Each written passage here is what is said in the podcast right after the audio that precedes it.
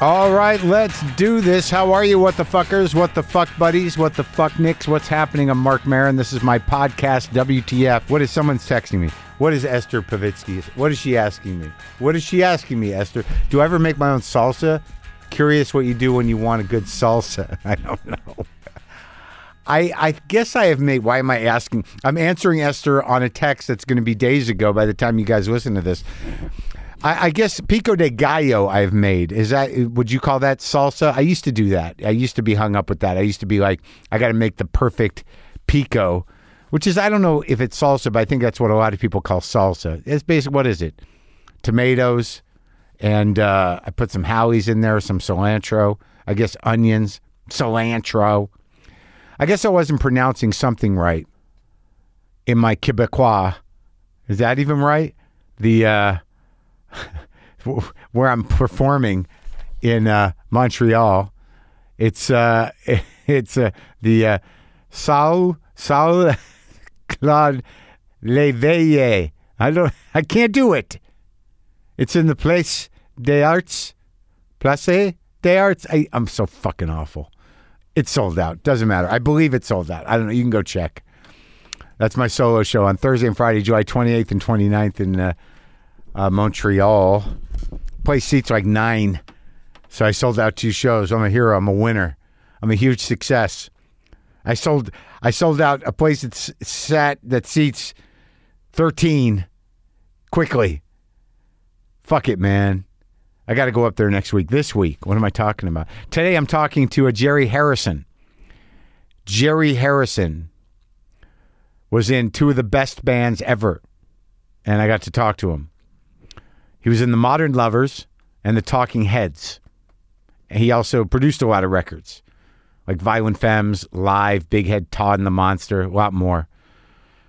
He's going on tour, and he also, I found out, uh, is a tech investor and a and and something to do with toxins. Yeah, it's uh, a, a lot of stuff. A lot of stuff. He's going on tour, paying tribute to the Remain in Light era of the Talking Heads, and he's doing a show here in Los Angeles at the Wiltern in September with Adrian Belew, the guitar wizard that is Adrian Belew. So look, the Talking Heads, obviously great band for the first few albums amazing i'd say what talking at 77 more songs about buildings buildings and food fear of music uh, remain in light i remember I can i'm trying to remember the first time obviously i think the first time we all heard the talking heads probably psycho killer talking at 77 then their cover of take me to the river and then uh, you know you get into all the other stuff needless to say as time went on and i come to everything late I got to be honest with you. Mild obsession with Jonathan Richmond. Who doesn't have a mild obsession with Jonathan Richmond, right? The Modern Lovers record is one of the greatest records ever.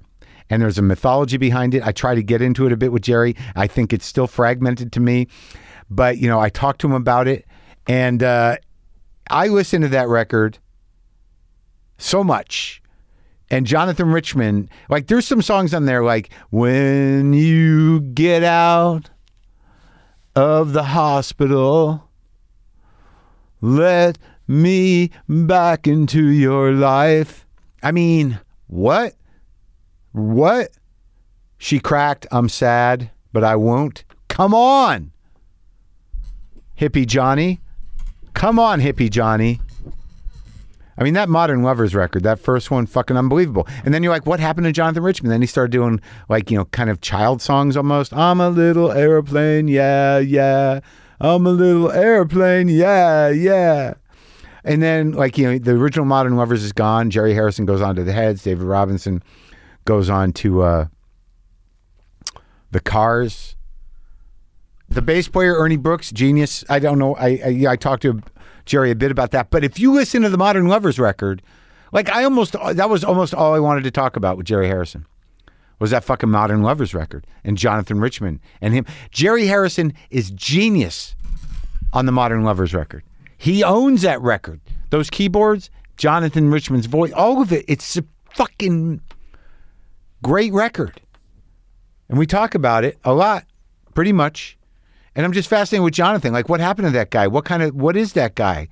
He's a mysterious figure to me, a sort of like a sweet figure, an innocent figure, but like something deep is going on in there. And he put out all those records with uh, different versions of the Modern Lovers or solo records. Some of them I think were good, but I, I kind of it got away from me.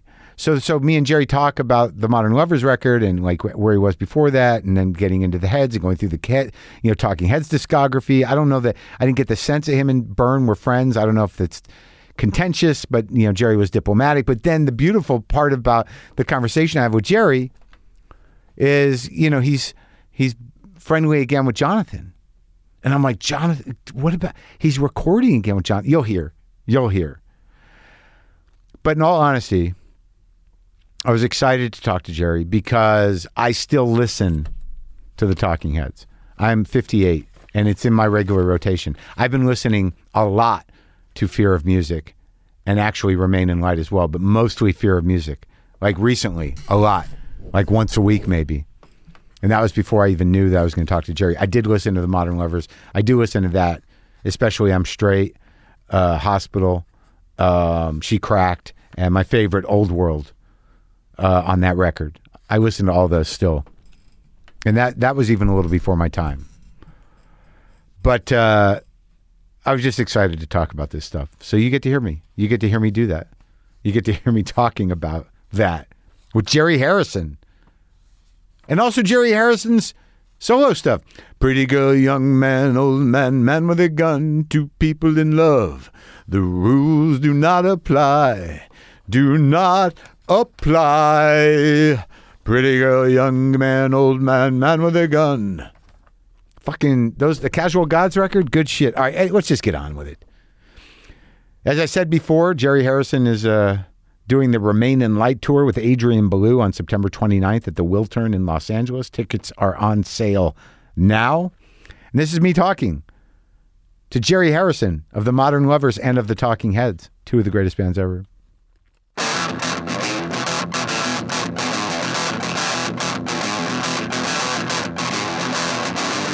I listened to the interview you did with Bonnie Raitt, She's a great. She tuned my guitar for me. and she also what said about how she did it on her middle finger. Yeah. I went to college with her. You did? Yeah, At she- Harvard? Yeah, she used to come over to my house to play guitar with uh, with one of my roommates. And so you knew her pretty well? I I know her. Yeah. I know her fairly well. Yeah. I wouldn't say- like we don't hang out together, Sure. and uh, we But didn't. you knew her in college. I knew She her in was- college a yeah. little bit, but she pretty quickly moved off into that whole thing with Dick Waterman. The folk Uh, thing? Yeah, and then but, you know, and all the blues artists that Yeah, she yeah. got to meet through him, and then left school. I don't think she ever graduated. We just had our fiftieth reunion. It's insane. Did you go? I did. Really? Like who? Like uh, like Harvard is such a, presti- a prestigious Yeah. kind of a grooming ground for all things. Who was in? Who else was there that that we would know? Chuck Schumer. Oh, really? Yeah. you and Schumer are contemporaries. That's, That's, right. Yeah. different paths. And actually, my roommate in college was Wil- William Randolph Hearst III. really? Yeah. A Hearst. Yeah, and I was good friends with him. Really good friends. Did you guys ever go up to the uh, to Sam Simeon and swim in the pool? We never. We went up to the horse ranch, Hmm. and we uh, would stay there. And actually, we had one adventure that could have um, gone really bad. I had this uh, Asian girlfriend who Yeah. was wearing not really proper hiking shoes, and we went for a up into the mountains, and we were going so slowly it started to get dark and, Hmm. Yeah. and cold. Oh. And we finally said the only place we can see is to get near the river. And I said we're going to have to go into the water to see. And I took one step or two, and then I was like swimming. Oh wow. It's like now we're wet, Yeah. and, it's going cold. to drop to fifty degrees. So we have to get out Yeah. now, Yeah. or, or we, someone's going to die. Life or death. Yeah. And what happened? You got out. We got out, but Oh. it was it was we all went down. It was like took showers for about forty five minutes. You know, it was But it's like the that's interesting though because like Hearst, you guys are, but you don't come from that, right? I mean, uh, no, I don't. Oh, It, it- that's the w- interesting thing about Harvard is you just have smart people that worked hard elsewhere, and then you get these guys who like whose parents own the world. that's right. Yeah, that's exactly right. Where'd you come from? I'm from Milwaukee. I like Milwaukee. It's a great city. Do you still have family there? I have no family other than the, my new family, the one I've Oh. created. Everyone's gone. Mm. Yeah, I mean, my I didn't have any brothers and sisters, and I had no cousins. Wow. So I had more distant family, and I'm sure they exist, but Yeah. we were not close enough that it continued. I just played there at the Turner Hall Ballroom. Sure. It's great. Yeah. And it seems to be, you know, like kind of trying to re arise. And you know what the Turners are, right? No. They're gymnasts. Are they They're gymnasts from Eastern Europe. really? Yeah. no, I don't know the history. Yeah. And in fact, one of my teachers in grade school was uh, a Turner. Was always trying to get. Was there a lot of them? I don't know. I mean, But they- How'd they own the city? How'd they get the name on the ballroom? Why, why were because the it was Turner- it was their that's where their club was. I think they practiced gymnastics at that. time. Oh, huh. and That's then they would interesting. and then they'd rent it out too. so did you, was your, were you playing as a kid? Mm. Interestingly, my high school band, Yeah. the well, the second one, the guitar player went on and became Leonard Cohen's guitar player for 25 years. Oh, that- Bob Metzger Wow, that's a, that. They have an interesting sound. It's like that gypsy sound, you know. Uh, and the bass player went Yeah. on and was Johnny Winter's bass player for 10 years, and then played with like uh, all these different people, Bo Diddley and all What's these his different name? people. John Paris. I know that name. Yeah, t- totally into the blues. And then the lead singer went on and became uh, the president of the AIA, What's that? the American Institute of Architects. This is your band in high school? Yeah, I mean, this is this little suburban high school. And then the drummer went off and fought as a Marine in Vietnam Uh huh. and then came back. And he actually, when David Robinson got so frustrated in The Modern Lovers, he was the drummer for a little while. Your Marine uh, yeah. ex bandmate? Yeah, so he came back and he was living in I got him to get out of Milwaukee. I said, "You can't." s-" He was going nuts after he Yeah. got out of the military. Yeah. And he uh, c- came back and I said, "You got to there's this school called Bennington in Bennington, Vermont. It's all dancers and beautiful girls. We Yeah. we the, I've had the best time with my college band going up and playing there." Yeah. He said, That they was a- just opened it up for, to boys. Apply. You'll get in. And he did.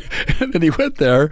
And so then I'd see him when we would play up there. And then Yeah. he moved to Boston, then moved to New York. We're still friends. He lives in Seattle now. He, He, he was a solid drummer. didn't have the opportunity to grow into being Yeah. what he could be, let's Oh, just yeah. say. I Right. mean, I only know him as a high school drummer. And he wasn't, there was a guitar player in that band who was very precocious and who was the leader of the band. And uh, And he what he ended up doing? He became a chef, and then he died a while ago. But he would go off. There was a, a guy named Junior Brantley Hmm. who uh, was in a band called Junior in the Classics, Uh-huh. and he now is he's quite elderly now, but he's a Little Richards impersonator in in Las Vegas, That's insane. and his son is a Michael Jackson impersonator.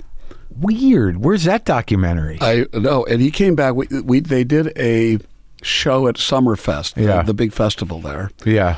and it was sort of like let's have the old Milwaukee bands play. So I went back to this. I didn't play at Summerfest, but they had a concert at Shank Hall, Uh huh. and uh, so Junior was there, and I love this line. I go, Junior, how you doing? And he goes, I looks good. yeah. I want to you start using that line. Sure. so, but when you left, like, so you got into Harvard, and but your plan was what? It wasn't music, was it? It was not music. I sold all my musical instruments, Do you remember what you had? Do you regret those things? Selling? of them? course, Yeah. of course. Yeah. yeah. I had a, I had a Showman uh, amplifier. I had a um, Wurlitzer electric piano. Oh, yeah. And a, a local, locally made organ called a Lessman. Oh wow. And but the the Fender distributorship was interestingly in Milwaukee for the entire Midwest at that Yeah. time. Uh, a steel guitar player named Ralph Hansel. Yeah. So when I got to college, this guy who lived downstairs from me, who became it's Ernie Brooks, who was in the Modern Lovers with me. He At, became Har- at Harvard. at Harvard. He became my best friend, Yeah. and we joined the Modern Lovers together. yeah. Still a musician. He formed a band, and I used to go hear them. And I, and I'd always thought of myself, well, I'm not really good enough to be a professional musician. But I went, well, I'm as good as these guys, so I can have fun doing Yeah. this. So the next summer, I went back and went out to West Allis Music and bought a trailer full of used Fender amplifiers. Yeah. Yeah. So I bought a twin reverb. I got a dual Showman. I got two single Showman bottoms with a Wow. Showman head. Yeah. For, you know, like something like thirteen hundred dollars. I got like six amps or something like yeah, that, right? yeah. You know, and brought it all back. Yeah. And then we were this college band that then we would play outside when the strikes, like when we when Harvard went on strike about the Vietnam War and things like that. And you, so what were you playing? Covers? Yeah, largely covers. I think we had a couple of originals that were not particularly good. So what were you studying at Harvard? I thought at first that I might be interested in oceanography. I thought I'd be a scientist. Yeah. and I, I uh, actually, the geology department. This was s- s- sort of amazing. So I Yeah. arrived at Harvard and and orientation week. I get this invitation to come to a sherry at the geology Oh, department, oh yeah. Okay. and I get there. I'm the only undergraduate there. Huh. It was not a very popular major at this time. So I, Yeah. this is one of the best departments in the world. And I appear to be the only person who has noted that I might be interested in oceanography or geology or something Yeah. like that. So they said, We've got a whole plan for you. And so, do you know the author and the, the paleontologist, Stephen Jay Gould? Yeah. So he was my section man. He's like he's like a genius. That's right. He was. I knew him really well. He- Yeah. He, was my section man, and he had just come up from Columbia. I think just gotten his PhD. Yeah. He was largely a paleontologist, but he wrote extensively about Darwin and the theory Right, of right. evolution. Yeah, yeah, yeah. He had this theory called punctuated e- evolution. Yeah. And, but he was also a very clear writer. So he had New York Times bestsellers. Oh, yeah. Always. Yeah. Yeah. And he was your guy. Yeah, he was my guy. And what? And so what was the major that you cobbled together? Well, I ended up deciding I wanted to be an architect. So there was a new major called Visual and Environmental Studies. Huh. And it was a complete mess. Yeah. And so I said, I just have to take control of this. I talked Yeah. my way in. I had no work, but my mother and my grandmother were painter, painters, and I did a lot of artwork when I was young with my mother. Yeah. What kind of painter? Abstract, figurative. Uh, Abstract and figurative. They, c- my mother could do anything. So right? you grew up in that world. You grew up in a creative world. What did your dad do? he was in advertising. Okay. He could draw. He could write. He could, yeah, Could sell. yeah. And and my grandmother and my mother were amazing painters. Oh, yeah. I think. And my Yeah. aunt was an amazing photographer. She and Ray Eames were very close friends. Oh yeah. She died in 1951, so I only knew her for a couple of years. Hmm. So I talked my way into this major, and then I, I, I learned. So I started my sophomore year taking these courses, and it was all they, they tried to make it. You know, it's Harvard, so they don't let you just be sort of about art. It's Yeah. about how do we s- get over like being doing drawing. Let's skip to the theories and Uh-huh. Right. stuff like that. Yeah. So there was a, a guy named Rudolf Arnheim who had this whole thing about perception, about the difference. Philosopher? Was he a philosopher? well, he he it was more like he was a psychologist, and, and early, very much predated what we now know from neuroscience. About uh, he talked a lot about Gestalt psychology and perception, and how your mind. Com- we know that like lenses don't see corners, but our mind knows there's a corner there, so we see a corner oh, okay. and this idea that and, and i then learned this also in information theory i took this course on that claude shannon's work about that the the value of a message is the is basically how surprising it is so if it's not surprising there's very little information and the more surprising it is the more information Yeah, that seems to have taken over culture. but it's also the way the brain works. Hmm. The brain predicts what's going to happen all the time and then looks for anything that might be break the which also means why Break the maybe it- pattern? break the pattern Yeah. like oh my god there's a lion there Yeah, yeah, yeah. or you know or like oh there's a car veering in here so you what's know. this? How does this play into uh, so they would so- environmental? so, he and- thought of it as uh, it, it was not particularly environmental at that or, or time visual, or like wh- how does it play? so there into- was painting, there was sculpture, Yeah. there were architecture courses, there was filmmaking, there was animation, there was photography. you did all that. The only thing I didn't do was photography. I did animation, I did filmmaking. You studied it. Yeah, and I actually got very. I was really into paintings and sculptures, and I, there, I took this. I talked my way into this course that was way advanced for me, and I had two professors, with six people, for six hours a week. Yeah. And th- there was only one other woman who really took it seriously. So really, these two professors were like our, you know, we were sort of apprentices. What to was the them. course on? It was, you know, advanced design or something like that. Hmm. Yeah. And it was, and then the. The elder professor died, and this younger professor sort of became my mentor. So I took independent studies with him and did my thesis with him. On what? Actually, it was uh, I did paintings of, of can openers. I did a whole series of sculptures and paintings about can that were like inspired by that simple Yeah. And you, you Kevin. they were your paintings. yes. So uh, somehow or another, you managed to kind of pull together a, a fairly uh, broad, uh, uh, active visual arts degree out of Harvard. That's right. And I, you know, two of my uh, the animation teachers both won the Oscars i- Really? independently, and so So this sets you up to be in a rock band. uh, not really, but uh, you know, I, and so I was. Uh, my, I met Jonathan Richman.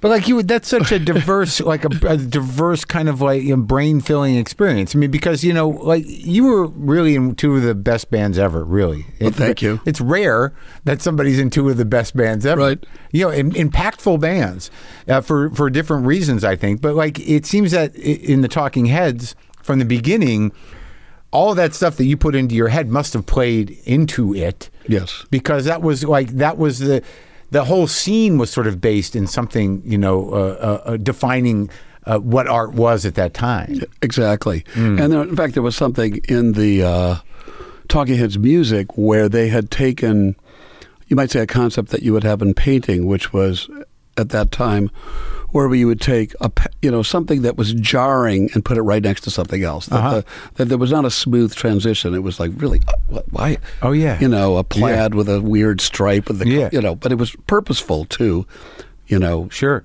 have an impact. So you think of a song like Artists Only, the parts of it are absolutely, they seem to have no connection. Yeah. I mean, one of the things I did when I joined the Talking Heads, you know, they were a trio before I joined. Yeah. And I helped ca- create some connections between the parts, though. That, to Of help- them. Of that they had in these songs that had been written. Oh, well, let's do let's let's get to that. Let's talk about Jonathan. Okay, so Jonathan wandered into my apartment with a bunch of Andy Warhol superstars. Really? What Yeah. was he? Twelve? No, he was, I think, 17 or something like Okay. this. And this was at Harvard. At Harvard. Yeah, well, we were living off campus. Yeah. And uh, Where? on Putnam Avenue Okay, in Cambridge. in Cambridge. Okay. Same place that Bonnie used to come over and play guitar. okay. And uh, he comes in and he's raving about the Velvet Underground and Loaded had just come out and he's explaining why that really only Sweet Jane and Rock and Roll were sung by Lou because he had left the band and then Doug Yule Right. sang all the rest of the songs and And also, like I talked to Kale, you know, and Kale like really you know characterized Jonathan as this guy that was always hanging around the Velvet Underground. That's exactly right. I, I mean, he had gone down to New York and lived in, I think, the Albert Hotel or something like this. And Uh, when he was a teenager. yeah, yeah. Got to- I, mean, I think he just got. I think he graduated from high school and then imme- Okay. immediately went and did that. He'd come back and he. We used to see him every once in a while. He would do these shows on Cambridge Common by himself. wearing a plastic motorcycle jacket. and so he wanders in my apartment, and I was making a film. And I go, he needs to be in my film because he's a contrast to the other people I'm interviewing. He sees something positive, as- but something that all these other people see something negative. in. Yeah. And so I was like listening to the, and I recorded him, and I was listening to the music, and Ernie comes in, he goes like, "Have you? This is really interesting. It's really different. It's like not like anything else." Yeah. And he was coming over all the time because he was starved for um, conversation. Jonathan. Jonathan. And he, what? Because he was living at home. Was he living? At, where's he from? Yeah, I think he was living in Natick at home. Oh yeah. And he'd come in. And so finally he said er- to Ernie and me, well, why don't you join the band? And We said, okay. So both of us dropped out of Harvard second semester senior year To join the band. to, to join the Modern Lovers. Um, fortunately, we Did were, he have a band though? he had a sort of trio that was sort of it sort of changed membership. But David Robinson was playing with him by this time. Yeah. And John Felice sometimes would play with Yeah. him.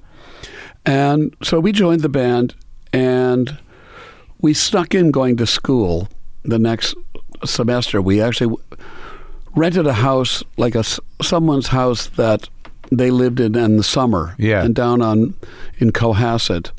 So we could make loud music because nobody Yeah. was there Yeah. and we would commute back and forth to college. I mean, actually, for me, it was really good. I, I ended up getting a summa cum laude on my thesis because I had a year and a half to do it. I know. I, I you do. You can if you have the time. Yeah, You know, when you're not stressed out, you can like nail it. that's right. And, Yeah. and And then the band was developing, and then in the spring of 1972, so just after we finished, uh, that's one semester was when Lillian Roxon wrote this article about us, and that was in the Daily News, and then all these people started to come and see us Yeah. And this is before the record. before the record, but it was in I think the spring of '72 that we went out and recorded the record that everyone knows now, because it was a demo tape for Warner Brothers and for A and M. with uh, Pablo Casso, uh, uh, yeah, uh, Roadrunner. Roadrunner. I'm uh, a, a guy I used to be roommates with. Just wrote a book on the song Roadrunner. Really? Yeah, he's at UC Davis. He's a, like a cultural criticism. It's a book about Roadrunner, about where it came from and its impact. Uh, it's a very unique sort of. He's a very high level thinker. This guy, Josh Clover. I, I haven't quite tackled the whole book yet. I got to go get that though. I'll show it to you. I, Okay. it's it's you, you would dig it, man. Yeah. Because he's sort of contextualizing it, you know, historically, but also uh, in the impact it had not only on music, but he talks about Boston a lot. He talks about the geography of the s- of the album and That's of the right. song. right. You know, it's all very specific.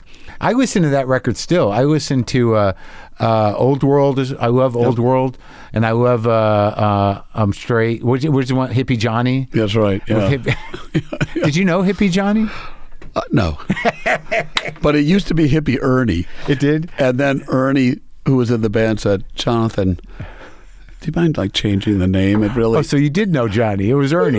But but but, he, but and we did look more like hippies. Um, I have and uh, Ernie played bass. he played bass. Yeah. And but he had written the song before he ever met Ernie. So So so he when you guys showed up, how much uh, how much songs were written? All of them?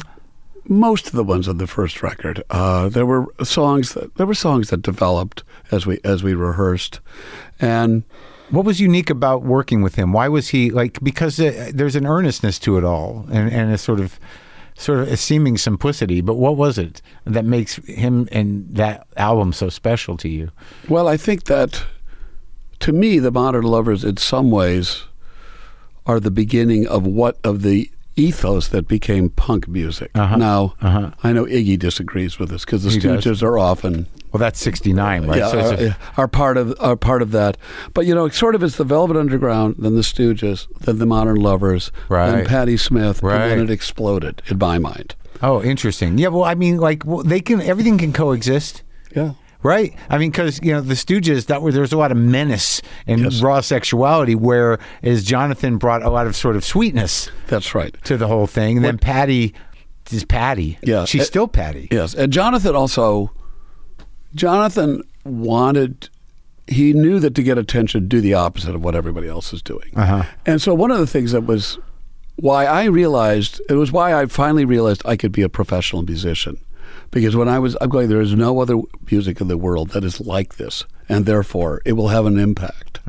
And I really have this theory. Uh-huh. So that goes back to Arnheim in a way, right? To Yes. That's uh, yeah. And I also I thought that uh, that you know the culture was really determined by the musicians more than anybody else. I mean, I felt that sort of Bob Sure. Dylan and the Sure. Beatles were more important than John Kennedy. And, Sure. You know, I mean, Certainly starting in the '60s, but maybe even earlier with Elvis and you that's know, right. Yeah. And you know, you know, of course, lining up and to get a record at a record. I mean, Yeah. It was the unveiling of this new thing. was- Yeah. it's so different now. To me, it's like music is the background of people's lives now. Yeah, I, I don't know what the hell is going on right now. Yeah, I I'm, can't say that I do either. I mean, yeah. I mean, because I was thinking about you and about the records, because I listened to, I like the uh, the Casual Gods record. Thank you. You know, I, I mean, that Man with a Gun, there's a few songs on there that I still listen to. They're still in the Right. mix. And I was just, I was thinking about the heads and everything else and about when I was growing up, because, like, you know, I graduated high school in 81. And you know, I remember going to see Stop Making Sense when I was in you know college, my second year of college, when it was sort of coming out right. and just that the the whole aesthetic of it was you know elevating you know what was going to become postmodern art. I mean, and then when David started working with Robert Wilson and that whole world Right. of of music and art seemed to be all working together. I, Uh, it, well, part of it is that there was a recession in New York City, so there was cheap property, and also the economics of unionized labor In the early seventies, in the early '70s, and so there was a lot of the reason that artist lofts opened up is all of this Sure. light industry and a lot of the textiles and it, like that. They got it got pushed to first of all to North Carolina, then overseas, Uh-huh. and so you could g- you could rent was cheap. Or you could buy a, a building That's right. on on on Second Street I know. you know, for a nickel. I know. Well, I of course I feel stupid about the things I didn't do, but Right. but uh, and I had a, an absolutely beautiful loft on Prince Street. Eventually, Oh yeah. So what happens with the modern lovers? So like, how does that? How do you move? So that record came out. Didn't come out till when? 76. So That's we had, crazy. We had broken up by then, as far as far as the original. Why? band.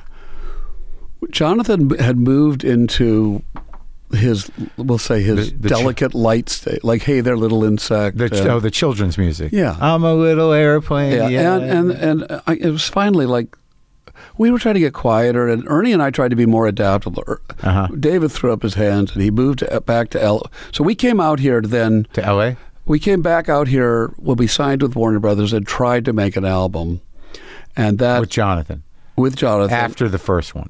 after- well that was a demo tape, so we Oh. thought we never thought we had made the real Yeah, album, Oh, right. and then we it didn't work with Cale because he would say things like to Jonathan like Jonathan when you play this solo I want you to be really mean, and Jonathan would go but John I don't feel mean. so it was, and then somehow Kim Fowley, who had always been sort of hovering around us, ended up trying to work with us. Hovering in, a, in an ominous way. Yeah, I mean, uh, well, He's it's kind of a creep, right? Exploit, exploitative. Yeah, yeah, yeah. Um, but David and Jonathan kind of they like talking to him. He's a good talker, and uh, Who Kim? yeah. Yeah. So we we ended up working with him. Actually, interestingly, we worked like where Phil Spector worked at Gold Star Yeah. and one of the crickets was the the assistant engineer at Stan who did all of Buddy Holly's band. yeah and all of kidding. Stan who did all of Spectre's records was our engineer. But the sessions there's only a couple of songs. There's that one, the plea for tenderness, that came out of that session where Uh-huh. Yeah. the, where the tape runs out. Yeah, yeah. Jonathan hasn't finished, and that came out at some point. Uh, So how was Kale's name on that first record? because he produced the majority of the songs as a demo tape for Warner Brothers. Oh, I interesting. did this thing that I we were getting so many people wanting to sign us Yeah. that I and we had this sort of idea that we we the money would be great and the, the seeming enthusiasm of one of the of an A and R person. Yeah. But we kind of want to understand is the company enthusiastic. Yeah. So I somehow convinced A and M and Warner Brothers to share the burden of flying us to the West Coast to meet the, everyone in the record company. So they each set up a demo session while we were here, and that's how that record came about. That first. That's why they released it. And then they didn't release it; they sold it to Berserkly, this guy Matthew Kaufman, Yeah. and we all got really screwed. I mean, I made five thousand dollars. That was all. And that stopped there. That was it. That was it. Until life. until years years later, where it, someone had bought it away from Kim, and someone wanted. There were some reasons for like Sanctuary to make a deal, and wow. so we made a little more money. And but- it's like one of the most kind of m- mythic records. It's like you know. yes, yeah. Oh, it's a defining record. I mean, I have two copies of it. When I found the original one, I was like, "Oh my god!" Yeah. Yeah, you, I mean, even those used copies, it's not cheap used. Yep. Do you have a copy of it? Yes. Oh, good. So, so Jonathan wants to do his acoustic children's music in a way, or whatever Yeah. that is. And so David left, and he moved out and joined a band that was in L.A. that he- Robinson. for a while. He ended up in the Cars, right? That's right. So then he moved back to Boston. And then Ernie and I tried playing with Jonathan with this guy, Bob Turner, who had been the drummer in my high school band after he'd gotten back from being Marine. a Marine in Yeah, Vietnam. okay. And then just finally, it was like Jonathan was just being ridiculous about how quiet it had to be. And it was finally, it's like, this is, there's no place for me in here. There's, Yeah. nothing, there's nothing for me to do. And you were playing primarily what? Uh, Keyboards at that time, although uh, was it an organ? What was it? Or electric piano? It was an electric piano Yeah. and an organ. Yeah. And I, uh, then I went, I had like a little weird, I had a couple of little weird Italian organs and then a little mini compact Farfisa on top of a Fender Rhodes Uh-huh. that I ran through a fuzz tone. Oh wow! And uh, it was, uh, and then I was like sort of kicking around Cambridge trying to figure out what I was going to do. Yeah. I, um, you got your degree? well, I had finished, I had gotten my, snuck in my degree while in the Oh, yeah, Modern right. Lovers. And then in I, Cohasset. Right. And then I went, um, well, there's another interesting story. So the second year we went back to Cohasset and we t- talked our way into uh, this, the oldest house in Cohasset. It had 10 bedrooms. Wow. On the beach? Yeah. It was just, it was insanely beautiful. Yeah. Like a tennis court. Uh, Oh, wow. And so Ernie and I went down, and we brought this friend of ours who's kind of preppy, and we wore like blazers, and, Uh-huh. and said, "Well, yeah, we're going to come down." And we go like, "Do you have a mooring? We're I think we might sell the sail the roads down from Ernie's place in Maine." And all this bullshit. So we move in, and Miss Christine of the GTOs, Yeah. the Frank Zappa Sure. group, Yeah. comes out with the daughter of, I think what's his name, Walton, who was my favorite Martian. Uh, the actor. Yeah. Yes, yeah. yes. And Christine overdoses and dies At the house. at the house. You were there. I, I tried to revive her. Jonathan came and got me out of the shower, and I come running in naked. And I- Jonathan Richmond? yeah, he goes, Yeah. Uh, Christine needs a sh- what? Okay, and then I come running out, and I can't get her mouth open because rigor mortis is set in. Oh, man. So I ran across and found the do- a doctor, and well, then the rescue squad came and said, "We're not supposed to tell you this, but she's been dead for hours." oh, man. That's heavy. It was, and it, it, and it, to a degree, I think it created a pall over the the modern lovers from that point on. Things was that 1970 or 71 or after? fall of 1972. Okay. Yeah, And like you- Miss Christine, how did anyone know her? we were at s- a party with Andy Warhol at Susan Blonde's apartment. Hmm. Susan Blonde had gone to the museum school and then went down to New York and was in Andy Warhol m- Okay. movies. Yeah. and she was a publicist that eve- th- at Epic. Mm. And then went Hmm. Okay. on to have her own public relations. So everyone firm. was kind of connected. So how do you get from there to the heads? So well, there's a little bit. So we went out then to L.A. and tried to do this album. You So and, the, uh, uh, and the whole band, yeah. and we moved here, which was a bad idea because we were really fish out of water here. Yeah. We did not fit in. It was at the time where everybody was going to the Troubadour and dressed, dressed like in cowboy boots and like Oh, so the singer Jeez. songwriter thing. The yeah, yeah, yeah, and there was there was um, Carol King, James Taylor, yeah, all of that, Nielsen. yeah, and uh, you know Jackson Brown, Jackson Brown. Right, right. You know, and David Geffen, who wanted to The work Eagles. with us, had introduced us to D- Jackson Brown, who I'm still friends with. Not yeah. when when uh, we're very cordial when we see each Yeah. other, and but we just like were you know we were New York. I mean, we were Boston. We were East Coast. And we just felt like and we didn't have. Also, we never really got the money from Warner Brothers, so we were. Sort of hungry. I mean, like we would do things like go to the Cafe Figaro because Yeah. we could get pea soup, and then the r- waitresses would bring us like a pile of bread this high Yeah, yeah, yeah. you know, Just so and be- you could eat and the it would bread. be like ninety cents or something like It's that. so weird that, like, you know, even with Jackson Brown, given whatever he was involved with here and at that time, you know, he, like, in some weird fluke of, uh, you know, ended up writing that song that Nico covered. Mm. yeah, Right? Was it These Days? Is that what it's called? I think so. And he also, yes, exactly. And, And- he was her boyfriend too Right. For a minute. for a minute. yeah, and he hung out with Lou. They went to see a Murray the K review. Like I talked to Jackson, Yeah. and there's just these little pockets of people connecting before you know the music business until everybody found these weird camps in the in the 70s. Exactly. Wild man. So you're eating piles of bread at the Cafe Figaro, That's right. Yeah.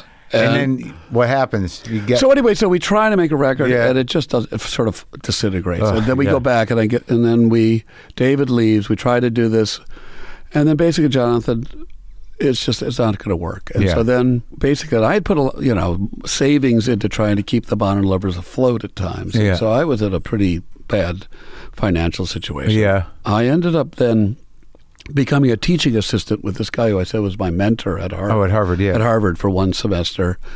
And then I got a job in a software development company that was uh, yeah, actually could have become Microsoft. I mean, it was yeah. geniuses who.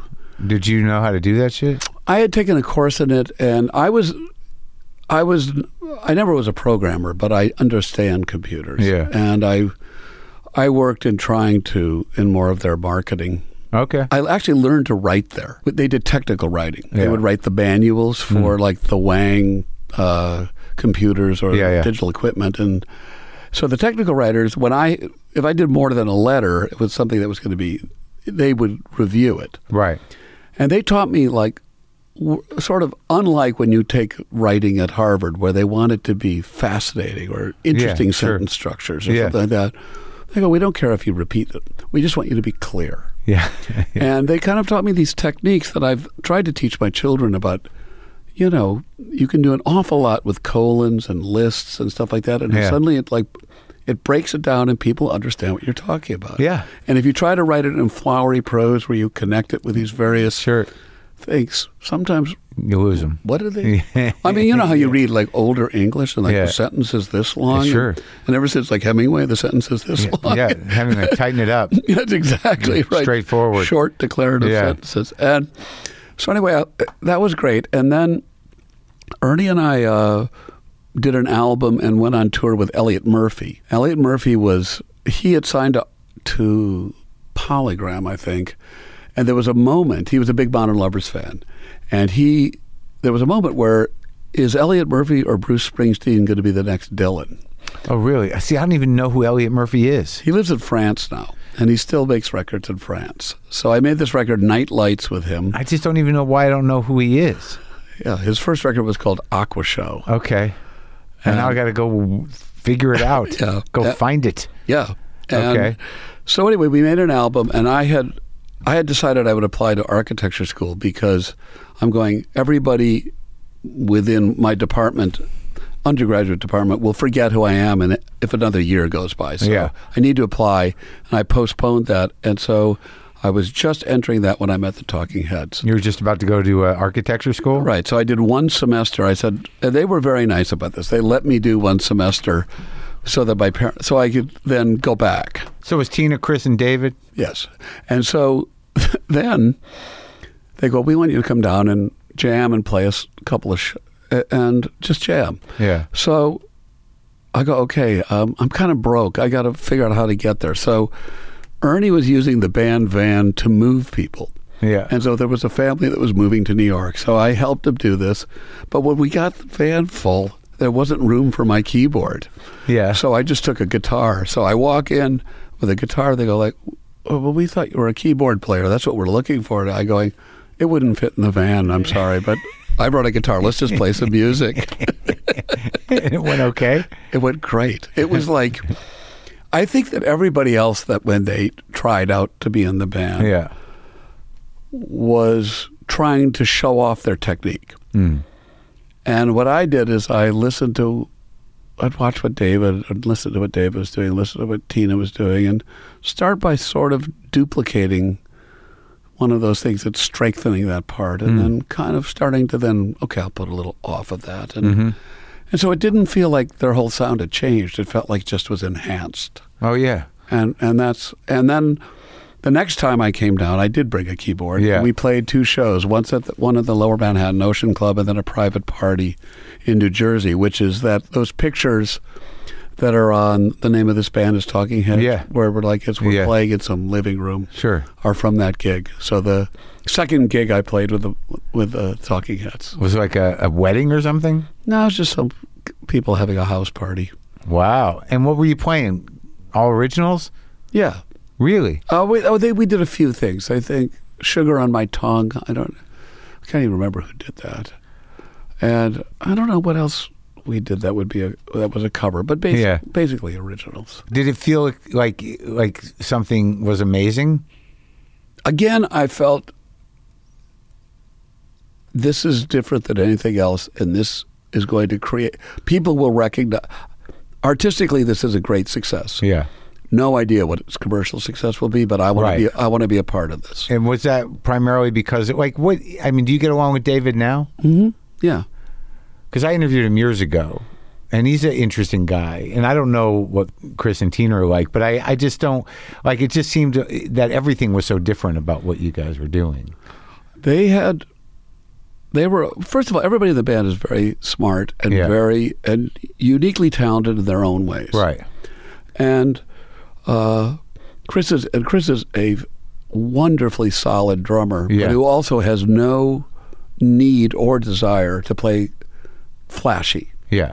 i mean Yeah. his idea he never plays drum rolls he Yeah. does a s- errant like bing on, the- on, you know, Yeah. tick, tick, tick, tick, tick, tick, tick, tick, tick, tick, tick, bang tick, Yeah. tick, tick, tick, you know on Yeah, a, on yeah. a tom tom Yeah. you know why i don't i really don't know why but anyway but he has a like a unmistakable groove Yeah.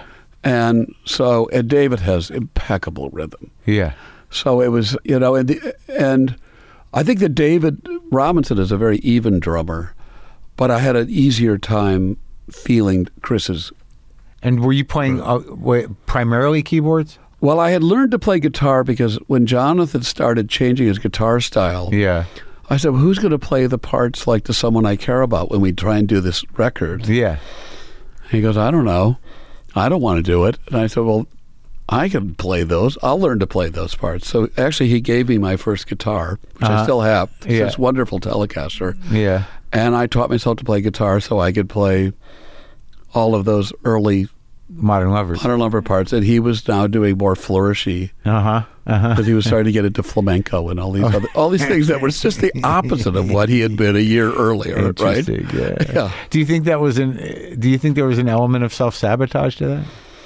Well, it's possible. I think that I think that one, I think that there was a tension in the modern lovers that worked to our disadvantage, which is David Robinson wanted us to be a certain kind of perfection, Yeah. which he everything that the Cars' early sound was. Yeah, David right. tried to get the modern lovers to do. Right. The idea of the eighth note bass parts that sound like yummy yummy and other Oh yeah. Yeah. Yeah. Yeah. you sure. know, Yeah. the Archies and various Sure, things like sure. that.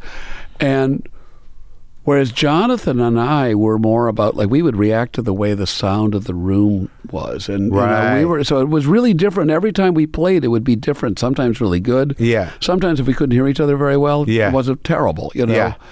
And we should have just made the record right away, and then moved on, Right.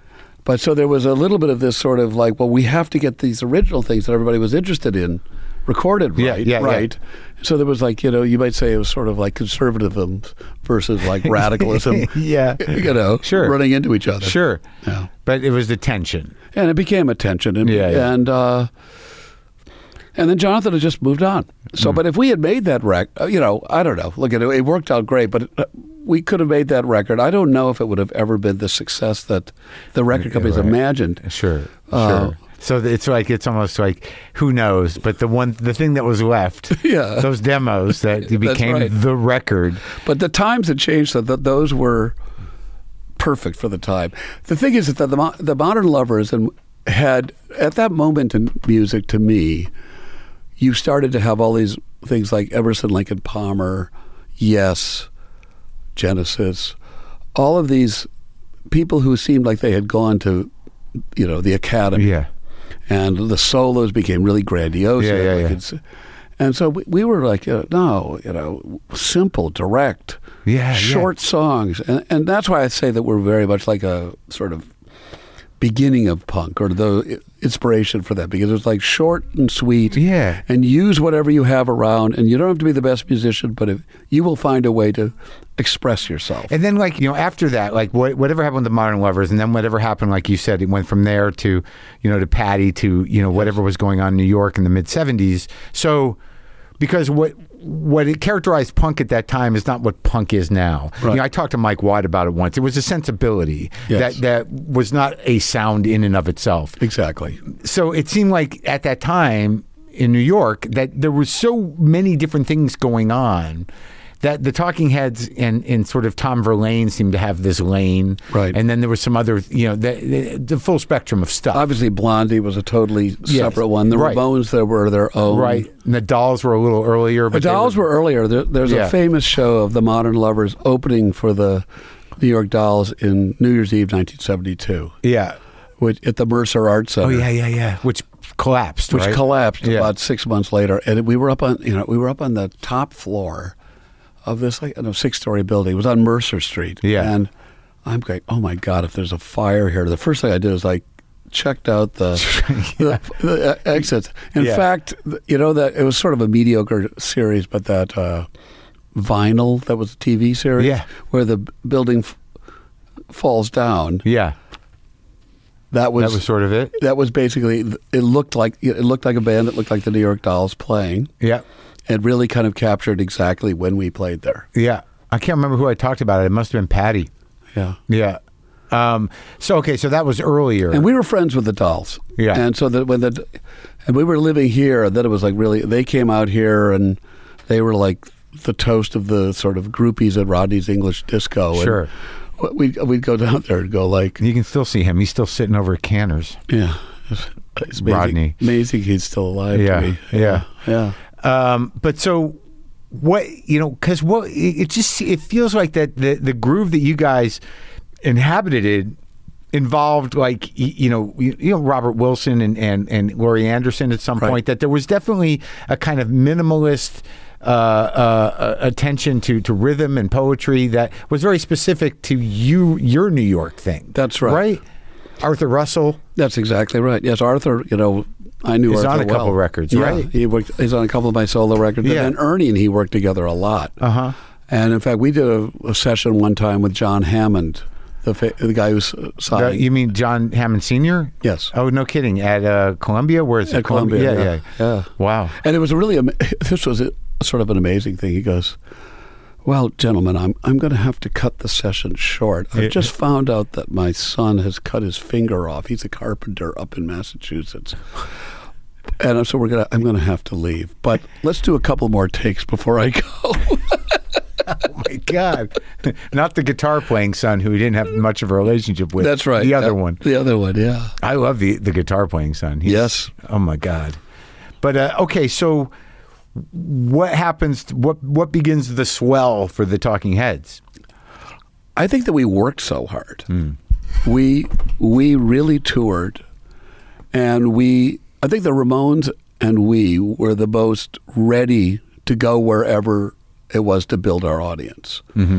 I think that Blondie became a hit through having hi- you know hiring pop producers like Mike Chapman and then Giorgio Moroder, and of course the incredible pictures of Debbie that Chris Stein took. Yes. And so they were a sort of Phenomenal. publicity Yeah. uh, pop phenomena. Yeah. Television, I think, never had this sort of uh, either desire or stamina for wanting to go play. You know, you could you were starting to get into bigger places, one place, but when you went to some place in Europe, you're still playing this teeny club or Sure. Australia or something Yeah. like that. Whereas we were willing to do that, Yeah. and we and we liked Put the playing. hours in. And we also we were very cost conscious. I mean, for a while Tina was the road manager, then for many years I was the road manager. Oh really? And we had two crew and Yeah. uh, we actually had this this was we had this uh, when we first began touring there was this guy Gary Scoville that our manager Gary Kerfurst had found who had basically gotten a van his friend had been shot by the uh, Connecticut State Police, and the van had sat in the parents' garage for five years. Yeah. Finally, he goes over. What are you going to do with that van? And he goes, "Oh, just take it away." so he was our mixer and our van. Yeah. But so we would go out, and we and, and finally he said he needed someone to help him, and he had someone to do it. But uh, we'd go out, and he was making like like we, we you know we're like uh, well do you want to split a chicken sandwich or we'll get a grilled Yeah, cheese yeah, and yeah. he'll go I'll have the prime rib and it's like because he was making so much money than any of us Yeah. Like, we grew to really kind of hate him because of, but but Gary Kerfers keeps going it's the best deal out of all time you know leave it alone leave Yeah. it, Yeah. Yeah. Yeah. yeah. and then and then we uh, we moved up to having uh, a crew of two, Okay. one who mixed the song and one who was on stage. Uh-huh. I was the road manager, and we would tell the li- uh, the people who always wanted to do the lights. We said, "No, just take all the gels off, turn on white lights. We walk on stage, turn them on. When we walk off stage, turn them off. That's it." Oh, so that was intentional. Don't don't fuck around with it. Yeah. Yeah. We the idea, and also one of the things that was great about it is, therefore, everybody could see everybody in the band all the time. Yeah. So to a degree, everyone started to have their own f- fans that were a little bit, you know, interested in what they were doing, whether they were a musician that did that, or Yeah. a girl who thought someone was cute, or a Right. guy who thought Tina was cute, Right. whatever. And it was.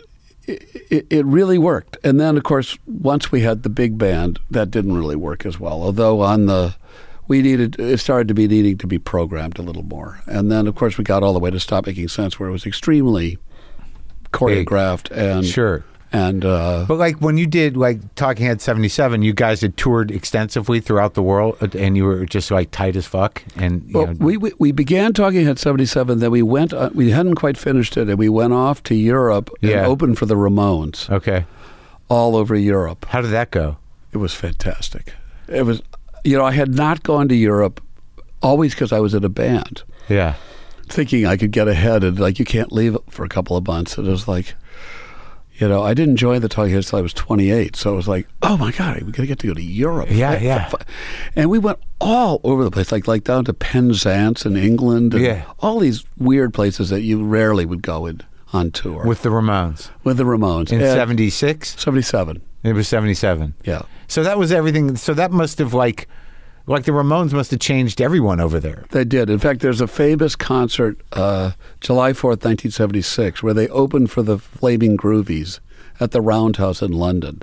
Yeah. And that was, in many ways, a lot of the early punk bands in England were at that show. And so didn't the Heartbreakers make an impression there too? Like Johnny Thunders and those guys? Yeah, but I think it was after. It was after the It was a Ramones? little bit after that. Yeah, I think so. Wow. Yeah. So that was it. The Ramones planted the seed. They did plant the seed. and you guys opened for them uh, on But that, another that was a tour. ye- that, we were back with them a year later. Okay. and then So and they then- were kind of huge. uh, they were they were popular. Yeah. I mean, you know, Yeah, right. and we we uh, we uh, uh, the fa- you know, but right, the people in Europe were reading about us in fanzines, Sure, so they sure. were reading about the New York scene, so they Sure. were very open minded. Right. Like Talking Heads and the Ramones, cool, right? Wow. Yeah. We came back and tried to do it in the United States, but the people were much hard. No, I, I'm into that aggressiveness and wearing leather jackets of the Ramones, or I'm into the Talking Heads Right. and sort Yeah, of team, never team. the never the Twain, Right. to me, sure. so to man. speak. It's you just know? that, it's that, that team spirit, that team orientation, Yeah. tribal. yeah, it's- Yeah. But so we, but anyway, so we had it was it was just a fantastic tour. The weather was beautiful, and we we had a, just a great. Uh-huh. And so you time. came back and finished the Then record. we came back and finished the record, and one thing that happened out of it is that we were finishing every show with Psycho Killer. Yeah. And uh, there's a version of Psycho Killer that Arthur Russell plays cello on Right. that Tony Bon Jovi, the producer, thought was what we should put on the record. Right. And I remember having this argument no, we have to recut it. We have to do it like we're doing it on tour. Right. Otherwise, people won't recognize it like when we're on tour. No, we Yeah. have to do And I prevailed, thank God. Yeah. Right. because it was a total. It, it added a whole different tone. Well, it was just softer. It was like you know, Right. it was much more Yeah. delicate. It was delicate and drier, and I mean, it's not that distorted even, but it's it's aggressive. yeah. Yeah. Yeah. And uh, And that became the hit.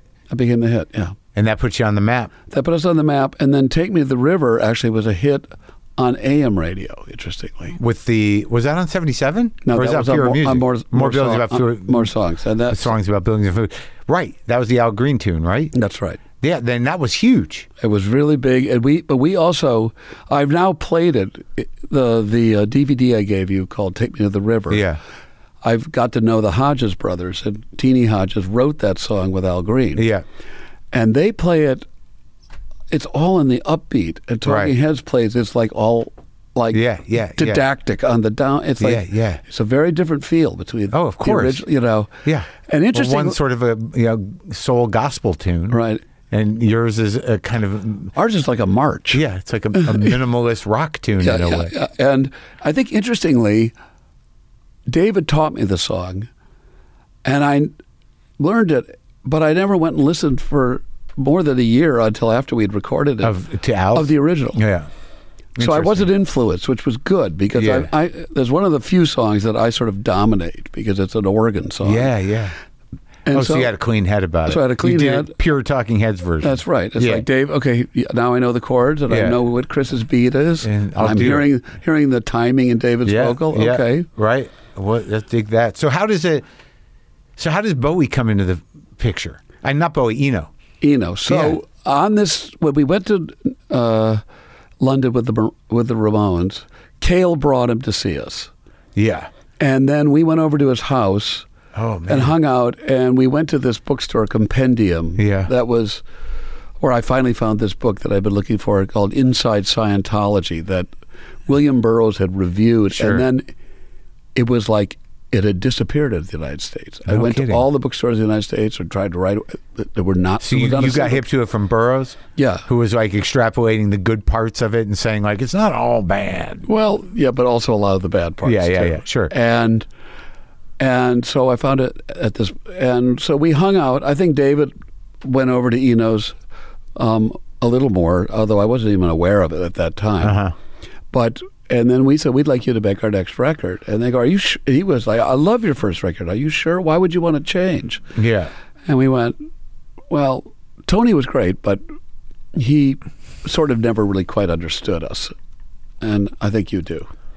Yeah, well, he was all like that's it, see that's another one of those weird loop arounds because Eno's like whole sense of layers was kind of you know planted by the Velvets, right? Yeah.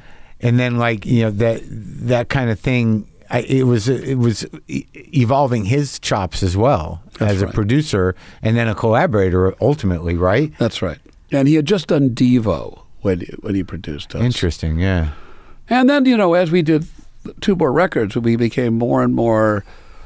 He c- could be a little. He wasn't at- involved at all in writing at all for more songs about buildings and food, but he became a little more involved as we went, and of course, most involved in the composition process on on Remain in Light.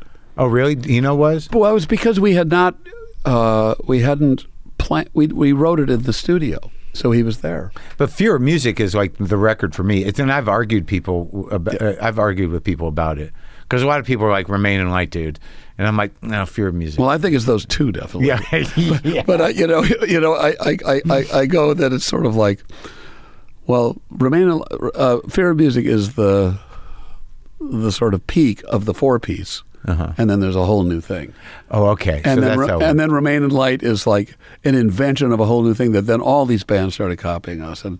All these, Really? band, all these bands, well, like the police stole our pack run singers, and oh, really? all these, you know, the idea of of adding percussion and adding this, people weren't doing that until unless they were sort of a certain kind of R and B band or something. oh, right. Or yeah. yeah, yeah, And so anyway, So remain in light. That so the big shift was who sat down and made that decision.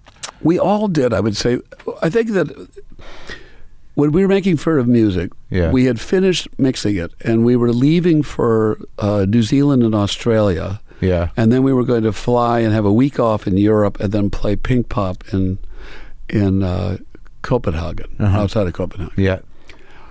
and we were at the studio. And I mean, I don't know if we were. I think we're leaving the next day. And I, I said, "Can we play that song Ezimbra?" Although at Yeah. that, although at that time it wasn't Ezimbra. It just was that you know song number five or something. Yeah, like yeah. that. It was an instrumental. Yeah. And we went. Uh, all of us went. Oh God, it's got to be on the record. And we, we go like, well. And so David and I then flew back 30 hours from Perth to finish Ezimbra. And, Dave, and, then, and Brian came up with the Hugo Ball Yeah. poem, Yeah. and we finished it. And then David and I mastered the went to the mastering, and then we flew overnight and played Pink Pop. Wow. Yeah, but I think that we That's all I dedication. think we all knew that Ezimbra was where we wanted to go next. That's sort of the beginning of that being influenced by African music. Uh-huh. I think we had all discovered Mano Dibango and Fela and Uh-huh. various others. But it, that what that it's more explicit in that song. You know, and then it was just infused in the other songs, and some some of it not at all, right? Because like th- some of the songs on there, I can't like heaven. Like I can't that that song is is is is beautiful and hilarious to me, and I don't. It it is supposed to be funny, isn't it? It is. I think so.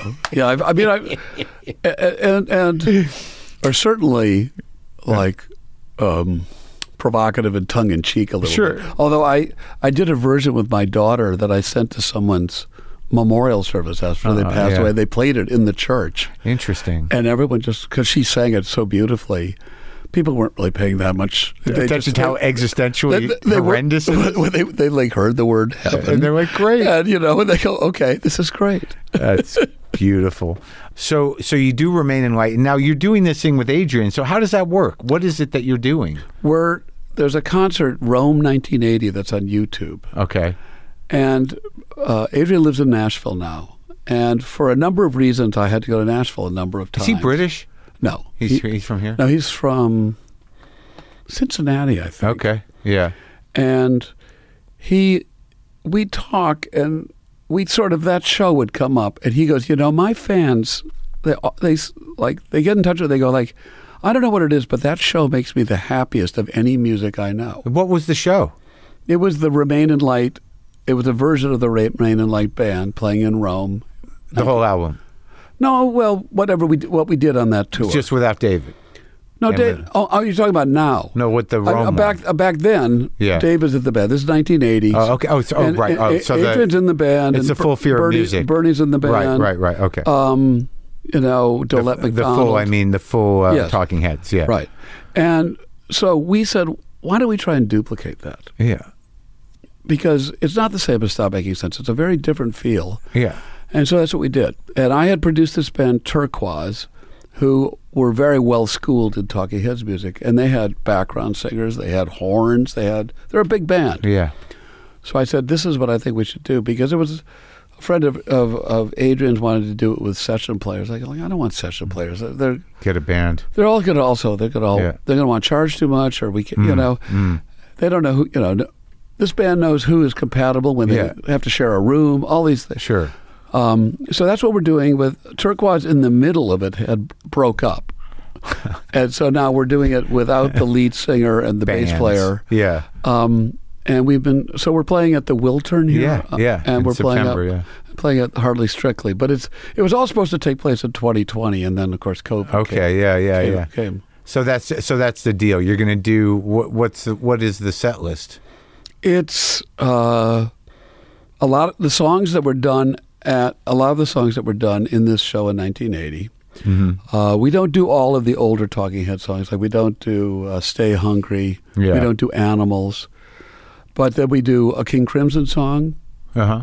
and we do From the Baloo period. yes, Uh huh. and then we do. Uh, I think it's Thala something or other Gunji. I can't remember quite how you pronounce it. And then we do my song "Rev It Up." Oh yeah, it's a good one. Yeah. Uh-huh. I Uh, And just listened to that today. and we uh, and it, it people love it. They do. It's fun. yeah. You know, it's And fun. now, when you do this kind of stuff, do you talk to David about it?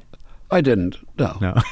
I mean, Dave is doing this show on Broadway. It's like, it's like, well, is. excuse me, is you know, it's like he is doing the show. on it's like excuse me, what I can't play the music too. You know, Broadway. it's like you know. Right. Right. I mean, at one point I thought I should tell him about it, and then I, I don't, know, I didn't get around to it, so I just didn't. Uh huh.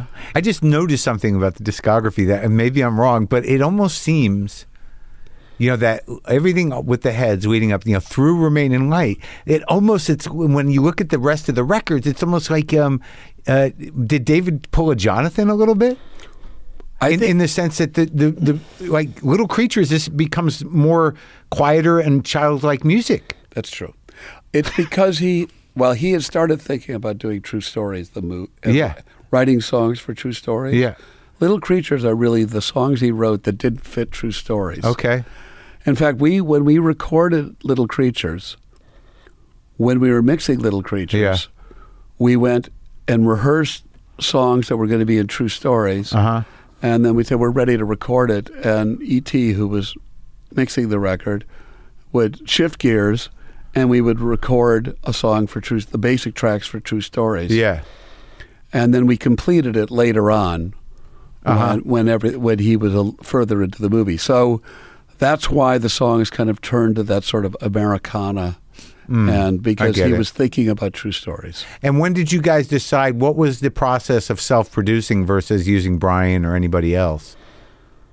I think that we felt like we learned enough, and Okay. that we could, uh, and we always hired engineers that were like Alex Sadkin, who then went on to be a producer, and we hired engineers that had ideas. But then by Naked, you use Steve Lillywhite, which is kind of interesting. Well, we decided then, uh, partially because there was a little bit of the tension in the band was apparent. okay. That let's have an outside producer. Uh, maybe I don't want to be. Why was it apparent? What was happening? Well, we weren't going to tour. We weren't touring anymore. Okay. And I think you know, Christine and I going. Well, you know, it's fine to take a year or two off, but it's like, why aren't we going to ever tour again? Right. And they had done the Tom Tom Club earlier, They had done the Tom Tom and you Club. made a couple. I made. I did Casual Gods. They did the Tom Tom Club, and David did the Catherine Wheel. After Ah. after Remain in Light. And knee plays? That was another year later. I think. Okay. Yeah.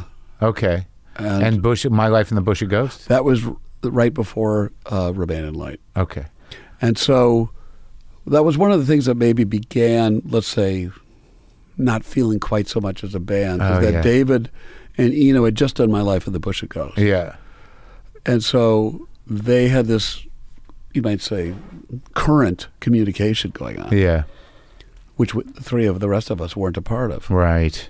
Yeah. And so there was the kind of collaboration wasn't exactly the same as it had been before. Yeah, before right. That. Because he was thinking in different. uh, m- Well, he they was were they were influencing each other, but the other But thing, he wasn't thinking in terms of the band. He was also they were thinking abstractly about what. That's why also why the music became. Well, we were into African music, so Sure. we were into layers and Yeah. into, Yeah. um, and Chr- Chris and Tina. Um, I had the patience to just go to the studio every day, even if on those days I didn't do much. Yeah. Like when we came back to New York, we we cut all the basic tracks in three weeks in the Bahamas. ACDC was in the other room doing uh, Back of the Black. Back in black. Yeah. Oh, for which one? Naked? For which which record? No, for uh, Remain in Life. Oh, really? And so we're, uh, we're like Both great records. we. Uh, I know. I think we did the all of the back. We did all of the the tracks Yeah. for Remain in Life in three weeks, and they did one guitar solo and one vocal For in the same amount of time. and then like Chris and I are going like they go snorkeling and we go like you guys want to go and they go no we're from Australia sharks we don't want to go in the water you know I would have loved it if the Talking Heads went snorkeling with ACDC. That would have been great. Yeah. That would have been great. And s- so, anyway, so we took, unfortunately, I think we took a break and we lost our momentum. So, when we got back to New York, Yeah. I had done all of this negotiating to get us this great rate at, at uh, Sigma Sound, which is where they made, I had worked down at uh, Sigma Sound in, in Philadelphia. Yeah. Because Busta Jones and I had become good friends. And I went down and worked with him on a record, and I produced, my first thing I ever produced was a single b- for Nona Hendrix. Yeah. And I went to Sigma in Philadelphia. Yeah. And I really liked the professionalism that was there. Yeah. And it wasn't some of the New York studios. It was sort of you'd come in there, and like you know the tape op or you know the assistant would go like, "Yeah, the Rolling Stones were in here last week." And it was like, Yeah. Yeah. "Okay, so yeah, what? I, but we're here this Yeah, week." It's like yeah. I don't want to hear about the more famous people that you just Sure, got to hang out sure, with. It's like yeah. I don't want to feel like a second class citizen. yeah. right. And also, what I really liked about Sigma is that they had this thing that if there was, if studios always break down, and they would always go, "This is a half hour problem. Go in the go in Sure. the lounge and Yeah. come back," or they go like, "This is a two hour problem. Why don't you go have lunch?" Yeah. Or "Th- this is a serious problem. Come back tomorrow. Right. But they, you never were. Other studios, you'd be just sitting there going.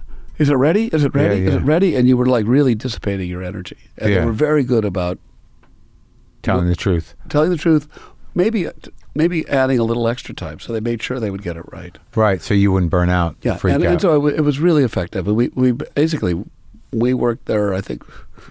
Well, we went to not we didn't do speaking in tongues there, but then we went back there again. But so by the time you guys did Naked, you needed you, you needed a buffer. Well, we just thought it might be a good idea. Okay. Um, And that was the last record. it was, and. David had actually had some songs pre-written for us, and we kind of, I think that Chris and Tina and I, maybe we didn't understand the songs as well, because he told us that later that they had became what he used in Ray Bomo, but they sure didn't sound like that when I heard them. Oh, you mean when, on one of his solo records? Yeah, the one where he has the Brazilians. Oh, yeah, yeah, yeah, and, sure. And so we kind of said like, well, why don't we do a little bit closer to what we did on Remain Light and Speaking in Tongues, where we compose music as a group a little Yeah. bit more.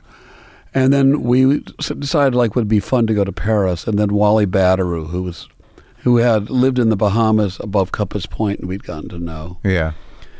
that he organized a whole bunch of African musicians to come and jam with us at different times. Oh wow, that's great. It was great. Yeah.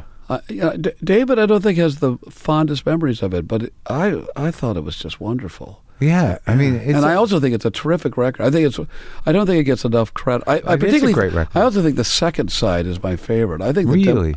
I like the Democratic Circus. I think it's just an incredible song. I gotta, I'm gonna have to like you know whip it out, re-listen. That's quite a dis. You know, I, I mean, the bulk of work that you did with them and solo and, and Modern Lovers, and, and also all the producing and everything. I mean, you know, you've had a, a pretty amazing career. I think so. And what now? Tell me what this stuff is you're doing with uh, Weird Old Jonathan. So, so this idea. I better not uh, say insulting things about him. I love Jonathan Richmond. People always ask me, "Would- "Can you interview him?" And I'm like, "I don't think so. I don't think he'll do it. I don't know what that guy does." Well, if you want to interview him, I'll put it. ag- I'll tell him he should do it. Okay, is he around? Where is he? Chico. Okay, people like, does he talk to anybody? Yeah, he's very. He and I have become really good friends. Okay. Again. Oh, so what? Do you, how, So, what's this so, work? so what happened is Yeah. that uh, Light in the Attic wanted to put out the um, the a Modern Lovers record, the Yeah. original Modern Ro- Lovers record but- Again. Uh. but, put out every cut, every version oh wow. that we cut. And Jonathan called me up and he goes, Jerry, I've been listening to this. I, I think we should do it. And he goes, I didn't realize, maybe because I was singing, but like particularly on the ones where I didn't do a vocal, yeah. how much you and I were playing off each other. And I would really, I'm, it was, it's really great. I really, it's like the interplay is really great. Yeah. I'm going to be making a record. Do you want to come and play on a couple songs? Yeah. And I go, sure. Yeah. So it went really well, and you know the other people that were playing. Which with record it- was that? this is Sa, Okay. though, and he goes, "Well, why don't you come back?" And like, and the people he was working with is going, "God, it's so great, Jerry. Like you make suggestions, and Jonathan actually listens to them. Wow. Like when we do, they he doesn't. Ah. yeah. And he's been through a lot of people. Yeah, and the studio was less than ideal, and so we got s- we got some rough mixes, and I Yeah. said, "Why don't we? I have this engineer who I think is the perfect mixer for this." Yeah. So come over to my house and we'll mix th- this album. Okay. So we did that, and Yeah. he got to love this guy. And then we cut uh, another. We we recut Old World. By the way, is on s- is on Best. Sa. The best. Yeah, and then we. How'd you do it? Was it different? Totally different? It's of course much more stripped down. Hmm. And How about she cracked? no, we didn't do that. But I I do that. I perform that myself. You do? all the time. Do you know who that's about? No, I don't. Because there's a couple songs on that record where it's he's clearly talking about a certain woman. Yeah, yeah. And he was very. But he always was talking about how he wasn't into, like at the period of the modern lovers, like when girls were wearing hot pants. And stuff like what that. about Hospital? How great is that fucking song? I know it's amazing. It's amazing. I just got chills saying it. yeah. We, we, we, we- so when we came down, when we when we came out to L.A., uh, this management firm Schiffman Larson, who did Loggins and Messina, Yeah. uh, Todd Schiffman had been the Doors agent, and they go, we, we, "We're going to put you on this concert." Yeah. And it was in San Bernardino when we were opening for Tower of Power and Lee Michaels. So we walk on stage, and you know, it's everyone's going rock and roll, Uh. Yeah. rock and roll. Yeah. Like when we go into like hospital, Yeah. it's like fuck you, And, like like stuff is being thrown at us. And that stuff starts like with that. you, doesn't it? Hospital. Yeah, yeah. When you get out of the hospital, let me back into Will you, your let, life. will you let me back into your life? it, it, it, it, it's, it's a fantastic song. Lee Michaels. I mean, like talk about a miscast. Well, that happens so much with bands. They just like they just stick bands on these you know huge bills. Well, but we, and- one of the things we did with Elliot Murphy is we opened for Sha Na Na, which was like, it was like, That's it was, bizarre. It was so bizarre. It's like, but Jonathan must have got a kick out of that. no, not with Jonathan. Oh, this with- is with Elliot Murphy. But some, Oh, I mean, oh, I'm just way talking, back. Oh, I'm yeah. Just talking yeah. about bad, Sure, sure, bad sure, bills. You know. the opening act. It's rough. They're like, who can we get cheap? Who needs to work? Yeah. Right. All right. So, so okay. So you're working with Jonathan. So it was. So we finished that record, and then we mixed it at my house. Did a Yeah. couple more songs, and then we were going to do another one. And then it was like when the COVID thing hit, and Yeah. then so we did it. I think this year. Yeah. I'm trying The to- one you gave me. yeah, I think it's, it's either this year or last year. But we and his wife is playing uh, the Indian instrument, the tambour. Uh huh. So it's John. It's me playing a lot of uh, harmonium Uh huh. and a mellotron. Okay. And Jonathan playing, and Tommy playing Guitar. playing Jonathan? guitar, Yeah. like flamenco style, Yeah. but that he likes to do. Yeah.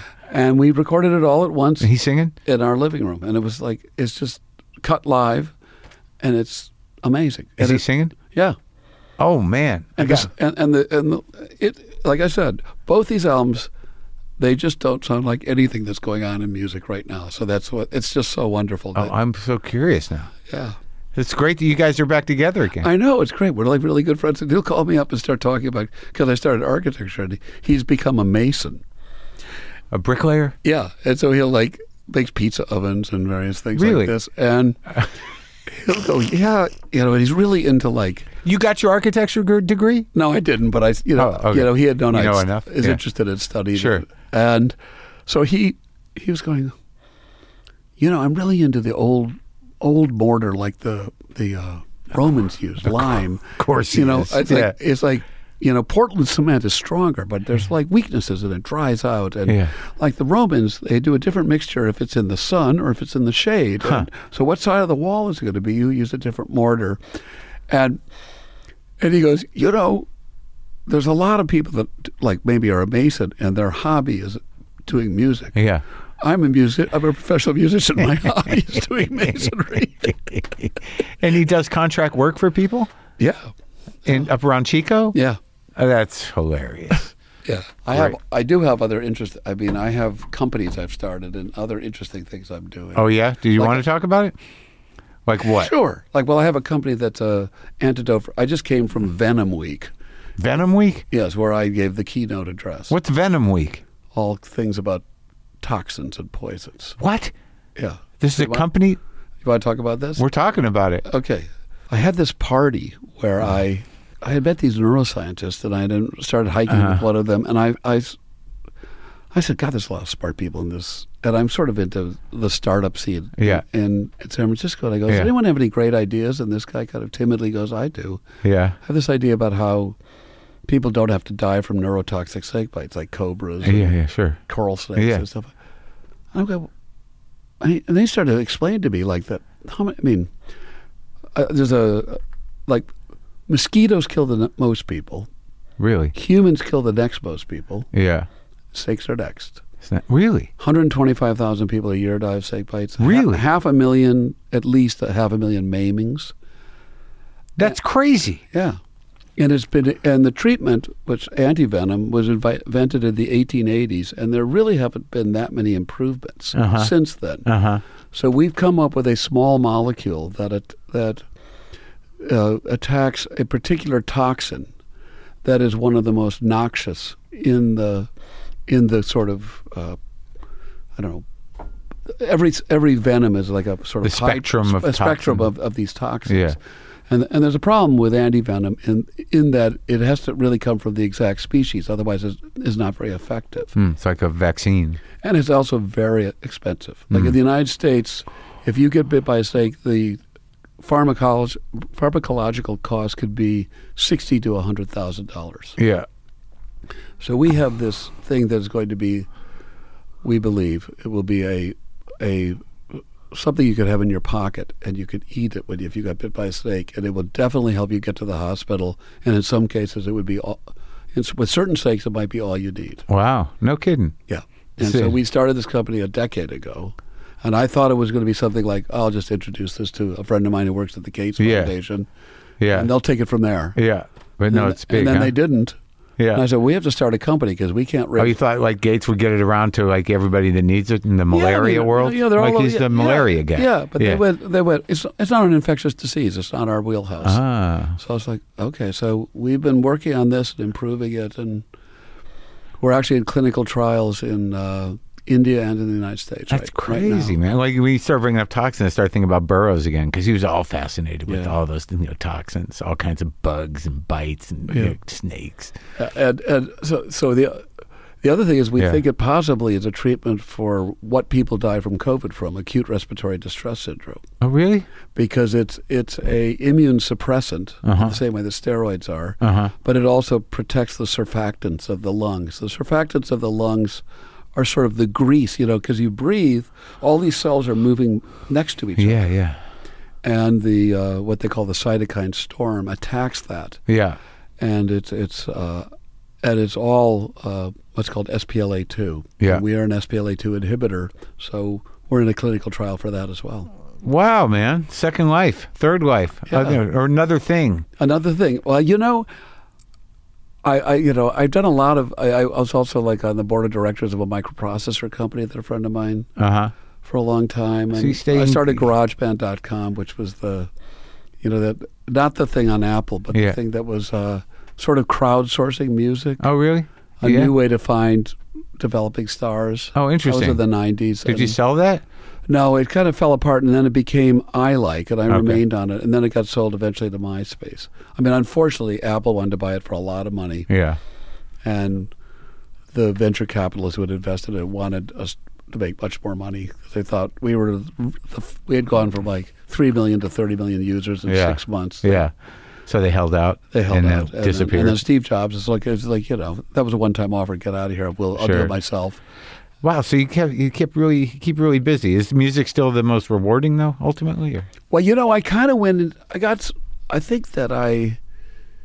I got into thinking about other things and finding, well, once again, thinking about science and stuff like that. Yeah. I'm really liking the fact that this is really stretching my mind. And Yeah. I'm, and um, to a degree, because I started GarageBand.com and I went a couple. I did a couple of albums that never came out and things Yeah. like that. My trajectory as a producer Yeah. began, began to decrease. I didn't wasn't getting the bands that would get the support for the record Right. company. Yeah. I did the Von Bondies and I got support. And Yeah. I recently did the Butcherettes, who I think are really fantastic. But you start to get frustrated. It's like if you make a record but nobody's going to hear it, it's not very a rewarding. drag, it's yeah. not so rewarding. yeah, And so these companies came along and I went, this is really fascinating. It's Sure. like really inspiring me. yeah, But then a few years ago, I'm like, I'm really missing playing music. I'm Yeah. really listening. And that's why now I'm on tour with Adrian. I'm, Oh, great. I'm missing this. It's all gravy now, Jerry. It's all you know what I mean. You can have fun.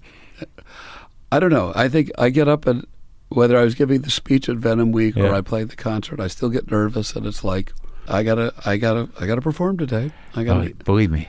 He's just talking to you. Every time I have to talk to somebody or do stand up or whatever, it's good that you know you don't want to be too fearless because then you and it's like, am I, i- i- you know, am I challenging myself? Am I in this? You know, am I asleep during this or am I engaged? you know? Right. Great talking to you. great to talk to you.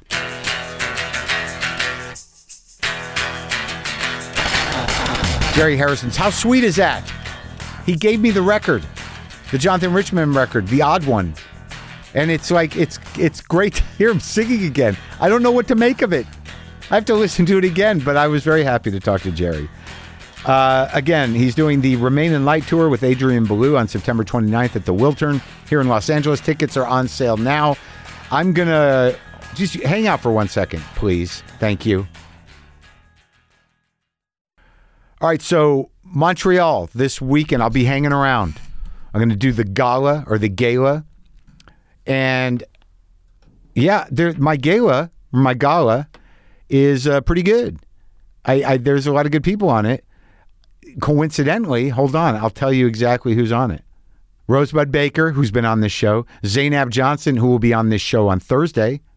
Big J. Okerson, he's been on this show. Gina Yashir, who I don't know. The Sklar brothers, of course, who I've known since they were children. Rice Nicholson, I don't know. Rob Bebenek, nope. Iman El Husani or Iman El Husseini, I don't know. But it's good. I believe there's probably still tickets for it. It's on, what day is it? It's on July 30th, on Saturday. I think I've got a set in my mind for what I'm going to do um, for the gala. And uh, yeah, and the other one, the, the the solo show Friday, July 28th, and, and Saturday, July 29th at the uh, Sao Claude Leveille, uh, which is part of the uh, Place des Arts. Is that right? I don't know. It's probably sold out, but go to hahaha.com or WTFpod.com slash tour. It's weird. eh, There's something triggering about going to Montreal. I just always, I for years I felt sidelined by the entire business, and now I'm comfortable over here on the side. It's weird. It's not bad over here on the side. I think I prefer it. Actually, it's less pressure here on the side. In August, I'll be in Columbus, Ohio at the Southern Theater on August 4th, Indianapolis, Indiana. I'm at the Old National Center on August 5th, Louisville, Kentucky at the Baumhard Theater. August 6th, I will try not to bomb hard at the bomb hard. Then I'm back at Dynasty Typewriter in LA, August 14th, Lincoln, Nebraska at the Rococo Theater on August 18th, Des Moines, Iowa at the Hoyt Sherman Place on August 19th, and Iowa City, Iowa at the Englert Theater on August 20th. All those out of town shows. I will be joined by Lara Bites. The very funny Lara Bites. Then in September, I'm in Tucson, Arizona, Phoenix, Arizona, Boulder, Colorado, and Toronto, Ontario, Canada. In October, I'm in London, England, and Dublin, Ireland. Go to WTFpod.com slash tour for all tour dates and ticket info. Uh, Zainab Johnson will be here Thursday. I enjoyed uh, talking to her very much. I like her. Um, and uh, yeah, here's some guitar that took me a long time to record over and over and over again. I still didn't quite get it right. So what's new? So what's fucking new?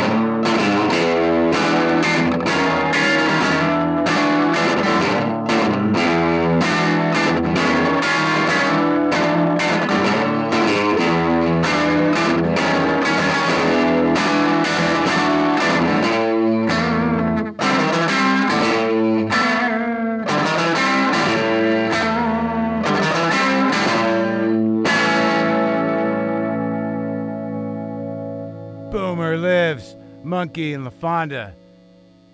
Cat angels everywhere. I'm sweating. I'm fucking sweating.